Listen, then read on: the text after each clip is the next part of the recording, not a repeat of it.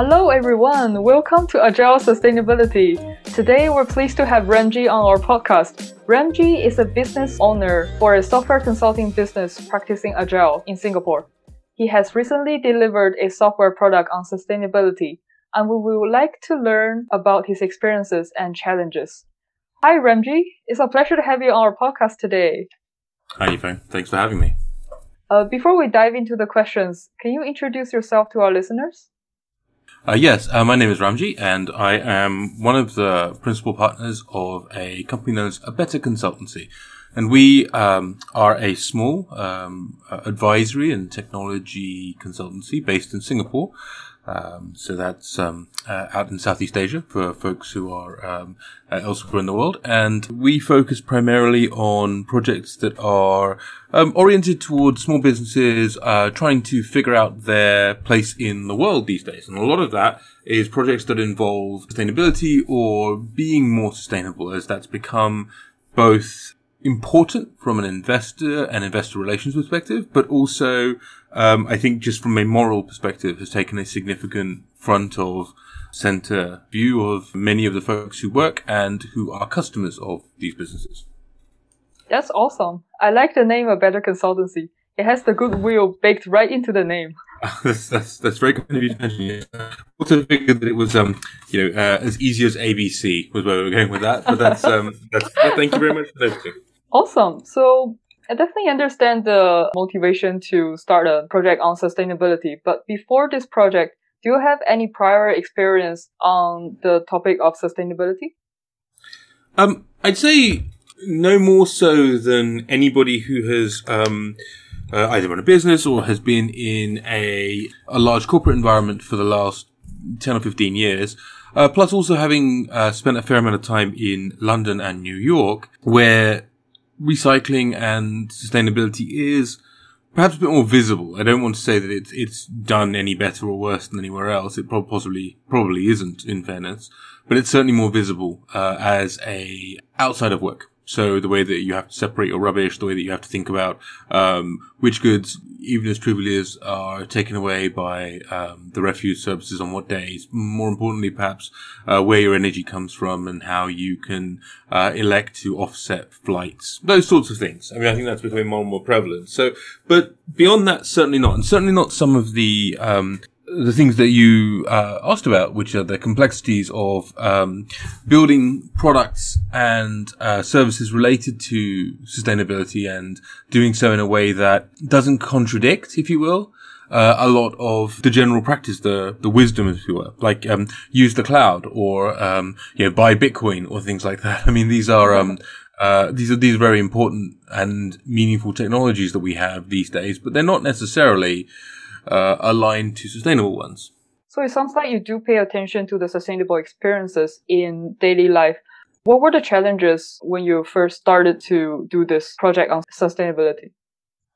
I'd say there's two key focus areas. The first is um, the business case for sustainability isn't as clear as uh, as we'd like it to be. I think there's a a problem where um, if you look at the business case for, well, just a business case for a given business. It provides a service. It does a certain thing.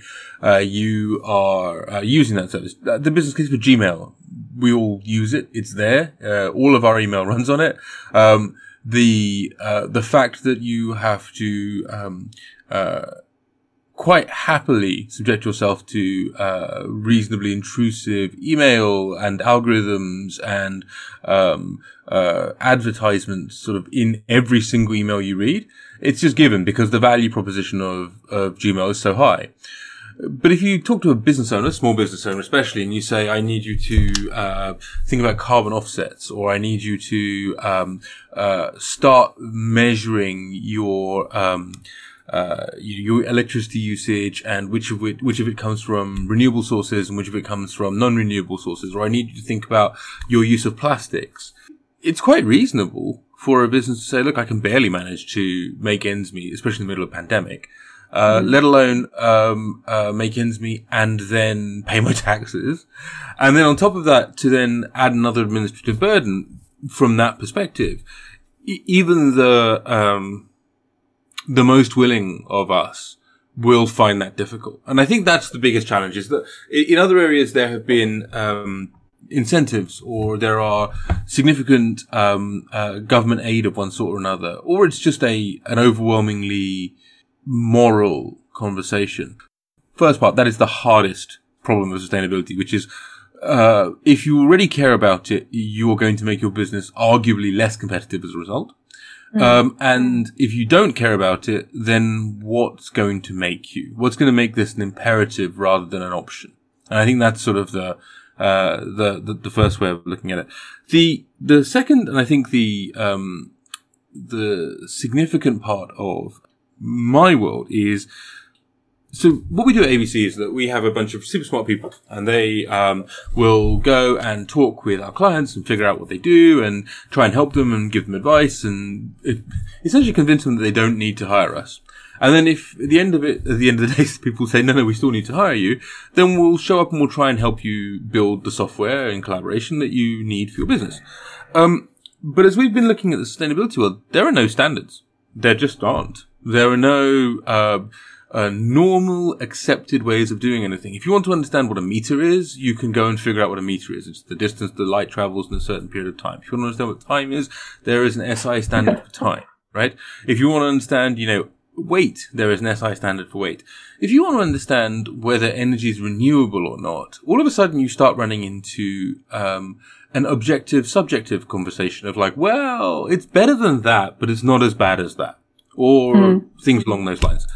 And that leads to everybody doing everything themselves. And because everyone does everything themselves, you don't get to um, use common frameworks. And a lot of the heavy lifting in the world, especially in the uh, the last 15 years has been people being able to live, leverage common frameworks of everybody else, whether it's, uh, you know, I know your favorite Spring Boot, or whether it's, um, you know, uh, UI frameworks or whatever it is, it's relevant, right? It's sort of, you know, um, uh, e- even as simple as sort of uh, there being good Python libraries to do maths, right? Mm. There just aren't for the sustainability world. Or if there are, that you have the counter problem of there isn't one or two, there are 50. And each of those 50 is incomplete and necessarily so because it's just focusing on a very small fragment of the world. Because coming back to the earlier problem, there is no compelling business case for mm. somebody to release one. And I think this is the, the hardest bit. So absolutely everybody who is going to, to look at sustainability as a, as a technology problem, um, as we do, will be looking at it from their own perspective and will struggle to share their findings in a way that is, uh, the way that we've grown up, an open source way, a collaborative way. Um, and I think those two things kind of, for me, are, uh, they sit in the, the way we run our business, which is very much focused on the business problem itself, which is why is sustainability meaningful, but also the technology side of things, which is, well, okay, how do I not keep doing this? Or how do I stop making this bespoke suit that I have to come back to and personally tailor every time we return to a problem? I think that is a very extensive description on the challenge on sustainability. At first, because there's no clear standard and then everyone reinventing their own wheels to solve maybe the same problem. And there's no clear framework on how they can leverage to reduce the kind of effort to make sustainability transition easier for everyone. Mm. And mm-hmm. with that being said, software is a more like you define things in code, but the environment for sustainability is so volatile. How do you find an entry point to identify, oh, these are the more common cases for all the uh, customers. Therefore, that's the entry point for my software. So I think there's the, the, the, the classical problem of product market fit, which people like to talk about, right? Um, which is, well, you know, iterate and evolve your, your, your product until it finds the right niche. And then once it's there, exploit that niche to its maximum, right? And I think that is a wonderful idea.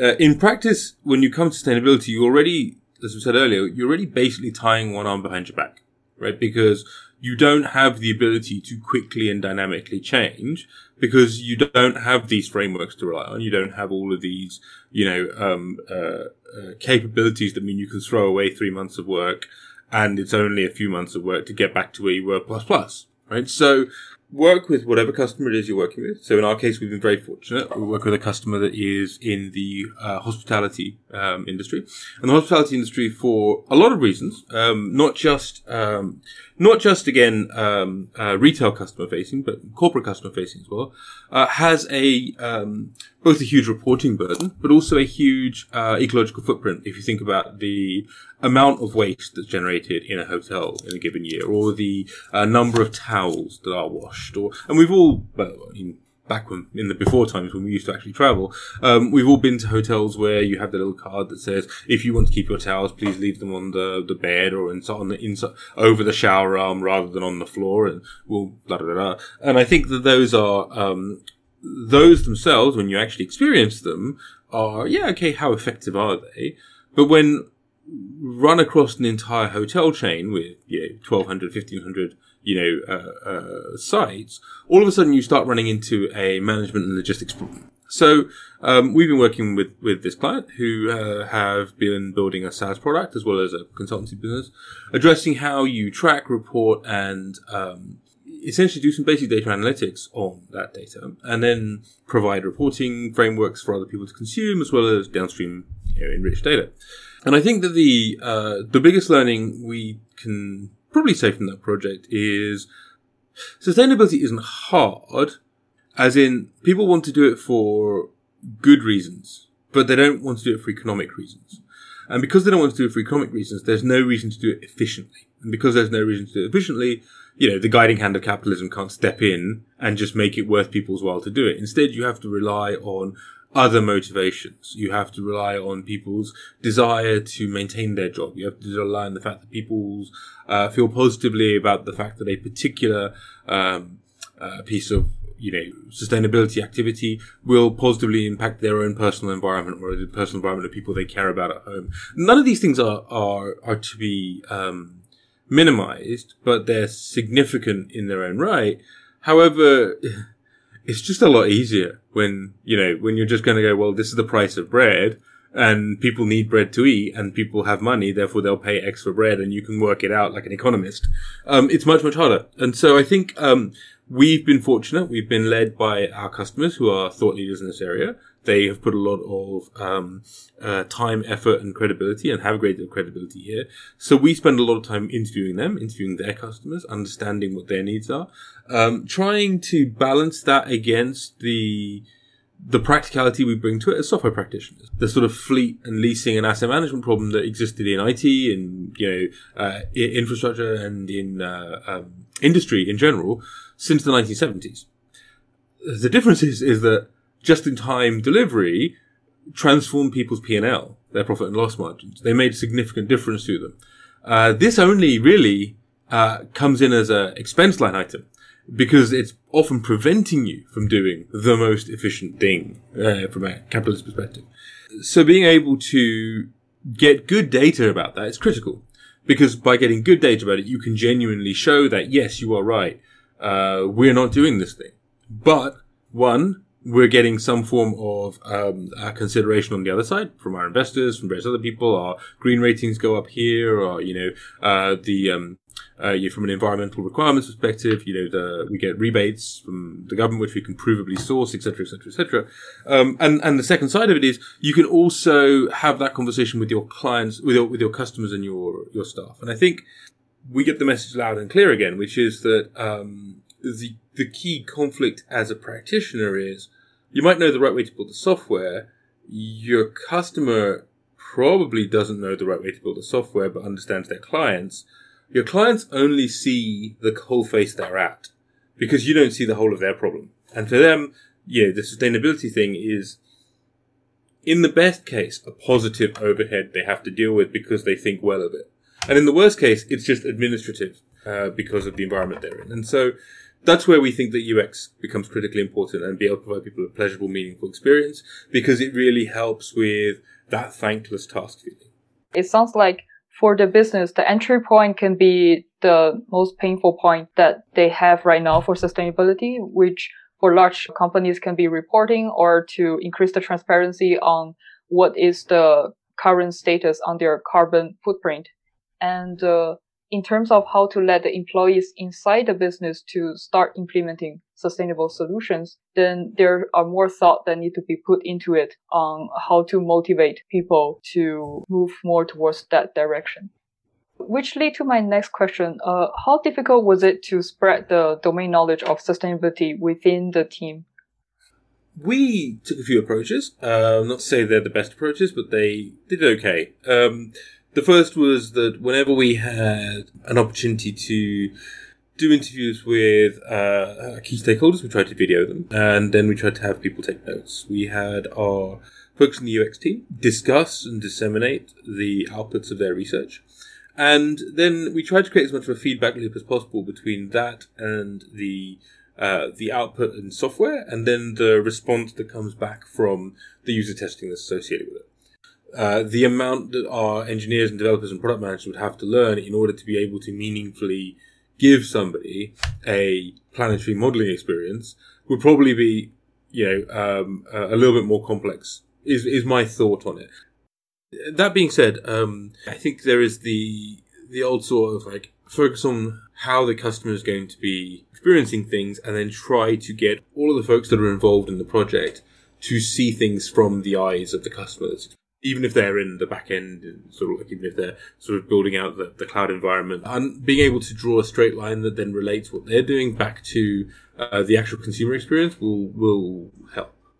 So it sounds like staying closer to the end users is the key, and also you mentioned the domain knowledge from uh, your client. Uh, mm. Like, are there other help that you wish you had access to during the project, but it wasn't uh, presented back then? There will always be a list of things that if I knew that at the beginning of the project, it would have made my life a lot easier. And so prior knowledge of that list would be considered cheating, I think, um, or experience, depending how you look at it. So from a personal perspective, I think the main thing is to bridge the gap of knowledge between the actual people implementing things and the experts of the system, as it were. Because one of the things that doesn't get expressed a lot is that often the compromises that are implicit in the first time you build a system or a process to do something get magnified each time you rebuild a system to do something. So I start off wanting to order a burger. I create a form for ordering burgers. I then build some software that's based on this form for ordering burgers. I then build my next generation of software based on the last one. And then the next one based on the last one. And what actually happens is all of those enshrined behaviors started with, with the fact that somebody said, look, I just don't have time to order all these burgers, just fill out this form.